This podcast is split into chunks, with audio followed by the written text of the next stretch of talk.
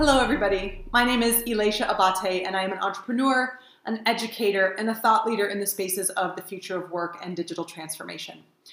And I, like you, find myself in this moment of massive disruption and massive uncertainty in, ter- in terms of health, in terms of society, in terms of our family lives, and in terms of work and our businesses.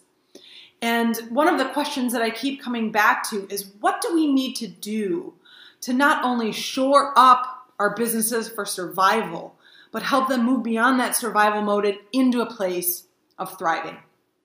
And since my work around the future of work really boils down to answering two questions, right? One is, how might we empower people's success in the face of absolute uncertainty? And how might we empower organizations' success in the face of massive disruption? I thought I would bring some of what I've learned to the table to help shape your thinking about what to do with your own businesses. So, the first thing, when we're thinking about this massive disruption, there are three things that I find will help us thrive in the face of uncertainty. The first is mindset, the second is education, and the third one is collaboration. So, as we look at strategies to handle what's happening right now, the first one is mindset. And under mindset, it's a super clear distinction. Are you going to be captive to your circumstances, to what's happening right now, or are you going to be captain of your destiny and step into the protagonist's role? You know, captive to your circumstances is why is this happening to me? I wish this wouldn't happen. Woe is me, woe is me, woe is me. Versus stepping into the captain's chair and asking ourselves that effective question given that we're here, since this is happening, what do we want to create and building from that place? We can get ourselves into that mindset almost everything else falls into place. If you commit that your business is going to grow through this then that's the space where you need to be. The second piece is education and looking at and in this case it's education in terms of what your business model is. It's an evaluation of where you are what you're doing and if you need to pivot right now if you haven't had a good look at your numbers in the last who knows amount of time, now is a great time to do that. If you're not familiar with your cash flow, what's coming in and what's coming out, get down to your numbers. So that first of all, you can do that shoring up piece, but second of all, you can see what it is that you can invest in. And then additionally, under this education piece, it's looking at educating yourself about what's going on in the marketplace and looking for places where the core components of your business can add value. Now is the time to add massive value. And even if it wasn't necessarily inside of your core business before, now is a great time to do it. I mean, last weekend, as an example, I put on an online series of conversations to help people answers to, to help people create answers to the question, how might we thrive in the face of uncertainty? My business is not or hasn't been creating online events and producing them and being an online interviewer, but because that was a place where who I knew could add value to the whole, that was something that ended up working for me. So look at, educate yourself on where are the places where the elements of your business could be able to add value in traditional and non traditional ways.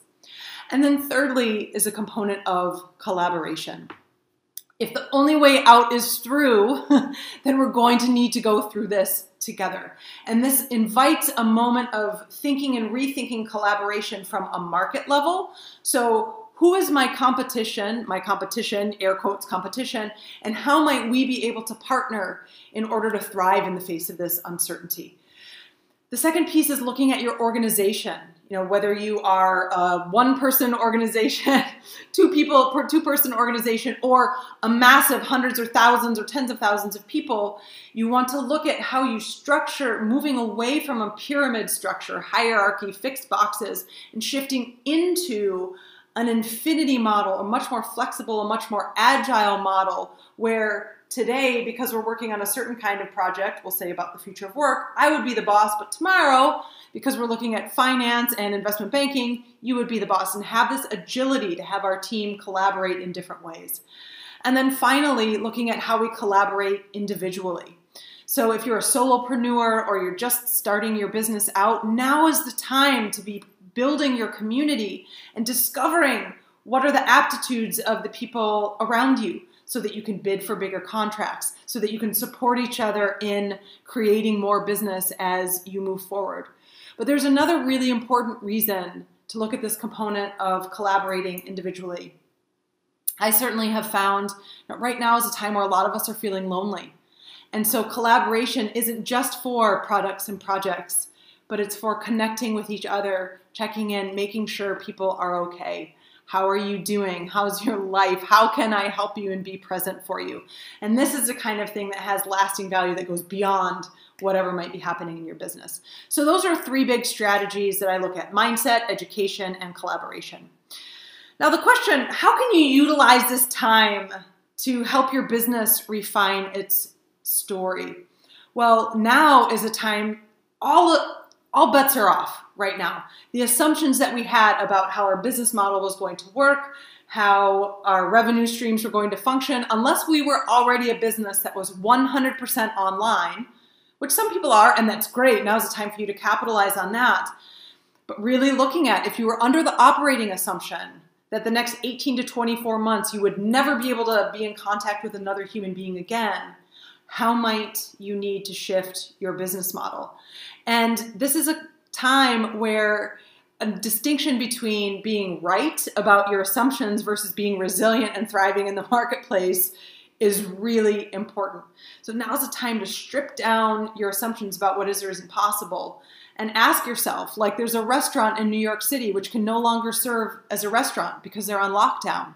However, it has turned itself into a gourmet grocery store to be able to sell the backstock that it has and provide for people, still stay open, still be a presence in the community, and still generate revenue. So, how can you shift what it is that you're doing to refine your story? And then finally, looking at this idea of what can you do to make the most of your time since you're away from business as usual, what can you do? Well, first, here's the scoop. Many of us have been asking for, in our rumblings and complainings, more time at home, off the road. I travel too much. I just want to stay home for a couple of weeks and not have to go anywhere. Well, guess what? that time's here.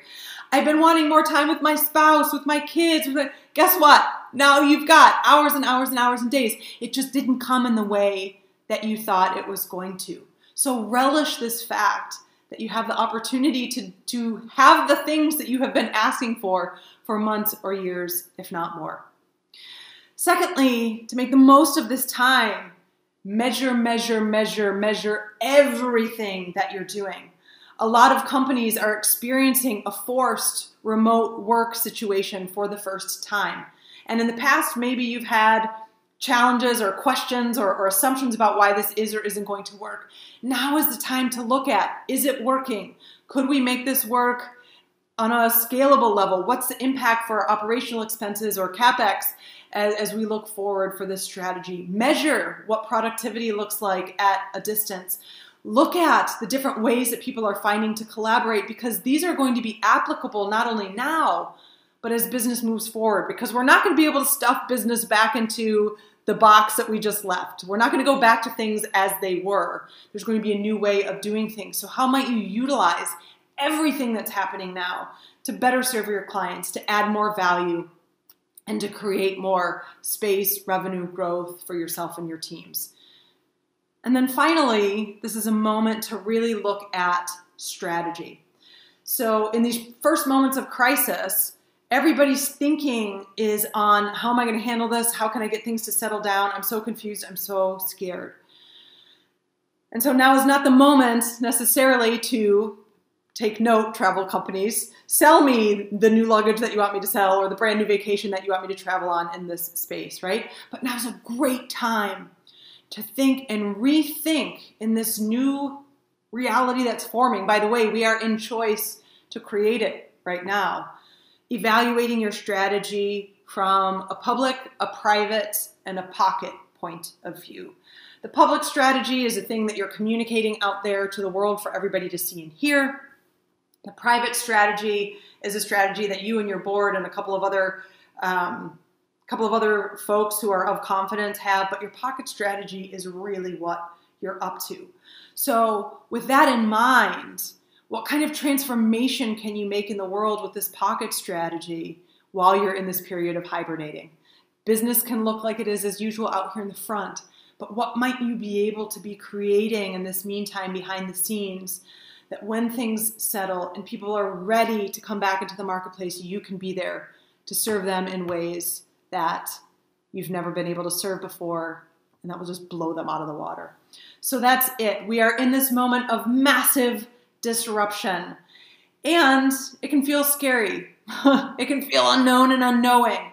With that said, if you can take some of these tools and some of this structure to help you shape your thinking, we'll all get through this together and come out better on the other side. See you all soon.